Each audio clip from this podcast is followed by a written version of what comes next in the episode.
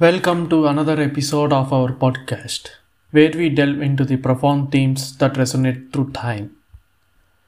Today, we are delving into the enigmatic realm of memento mori, a Latin phrase that echoes a timeless truth remember that you have to die. This concept, deeply rooted in the Greek Stoicism and Christianity, paints the canvas of our mortality with a symbolic inevitability. Picture in the Middle Ages, where memento mori served as a rallying cry for the monastic counter movement against the moral decay of the Christian Church. It became a call to embrace the memory of our own mortality, a stark reminder that transcends the time. But why does this matter in our modern world? In a society that often shies away from the contemplating death due to its discomfort, sadness, or fear, the essence of memento mori can feel lost. Our generation, more than ever, seems to sidestep thoughts of mortality, contributing to a rise in the mental distress.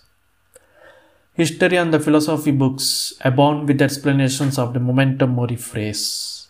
While we may no longer fear lions or the gladiators, the Stoics reminds us that that is what gives life meaning, the finite boundary that urges us to make the most of the time we have been given. In our increasingly safe and comfortable world, it's easy to fall into the illusion of immortality, expecting the life to unfold exactly as we wish. Yet, as Stoics would assert, that the contemplation of our mortality can profoundly shape how we live each day. And consider this the doctor who brought you into the world knew with a certainty that you would eventually die, just not when. Memento Mori is a potent reminder of our shared fate, urging us not to squander time on the trivial pursuits, to appreciate the moments we have, and to break free from the illusion that we will be remembered long after we are gone. As you navigate life, carry the reminder of the Memento Mori with you. It's a call to action, encouraging you to prioritize what truly matters and to live authentically. And in the words of the Stoic Emperor of the Rome, Marcus Aurelius, you could live, live life right now.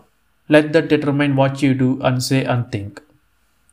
So, my fellow seekers of truth, let's embark on this introspective journey together, embracing the profound wisdom of memento mori. After all, in remembering that no one will recall our actions after our departure, we find the key to living a life of our purpose and authenticity. And see you. Goodbye.